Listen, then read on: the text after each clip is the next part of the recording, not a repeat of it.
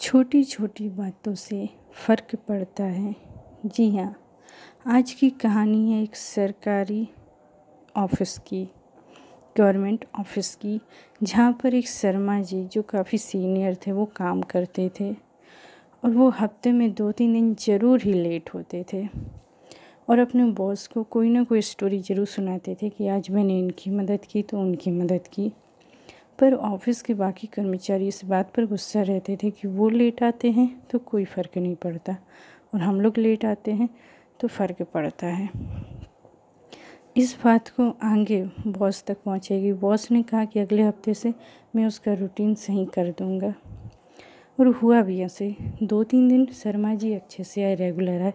फिर बाद में एक दिन अचानक से वो लेट हो गए। जब वो लेट हुए तो बॉस बहुत गुस्से में था। वो उनको अपनी स्टोरी शर्मा जी अपनी स्टोरी बॉस को बताने वाले ही थे कि बॉस ने बोला, आप रहने दीजिए, मुझे कुछ नहीं सुनना है। बस आप ये छुट्टी लिखिए दो तीन दिन की, फिर आप मंडे से अच्छे से आइए, मुझे कोई आपकी बात नहीं सुनना है। तो शर्मा जी तो उदास हुए, पर फिर भी उन्होंने एप्लीकेशन लिखी, छुट्टी ली। फिर उन्होंने सोचा कि घर जाने से बेटर है, मैंने जिसकी हेल्प की है उससे हॉस्पिटल में मिल के आता हूँ। जब वो हॉस्पिटल जाते हैं, उस लड़के से मिलते हैं, जो अब पहले से ठीक है, देखकर उन्हें संतोषी होती है।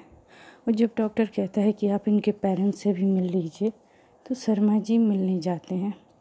और पेरेंट्स को देख के वो सॉफ्ट हो जाते हैं, क्योंकि ये पेरेंट्स और कोई नहीं, उनका बॉस ही था। और बॉस फिर उनके हाथ जोड़ के माफ़ी माँगता है और उनको फिर रोज़ आने देता है। उनकी छुट्टी भी कैंसिल कर देता है। इसी को कहते हैं कर्म करते रहिए।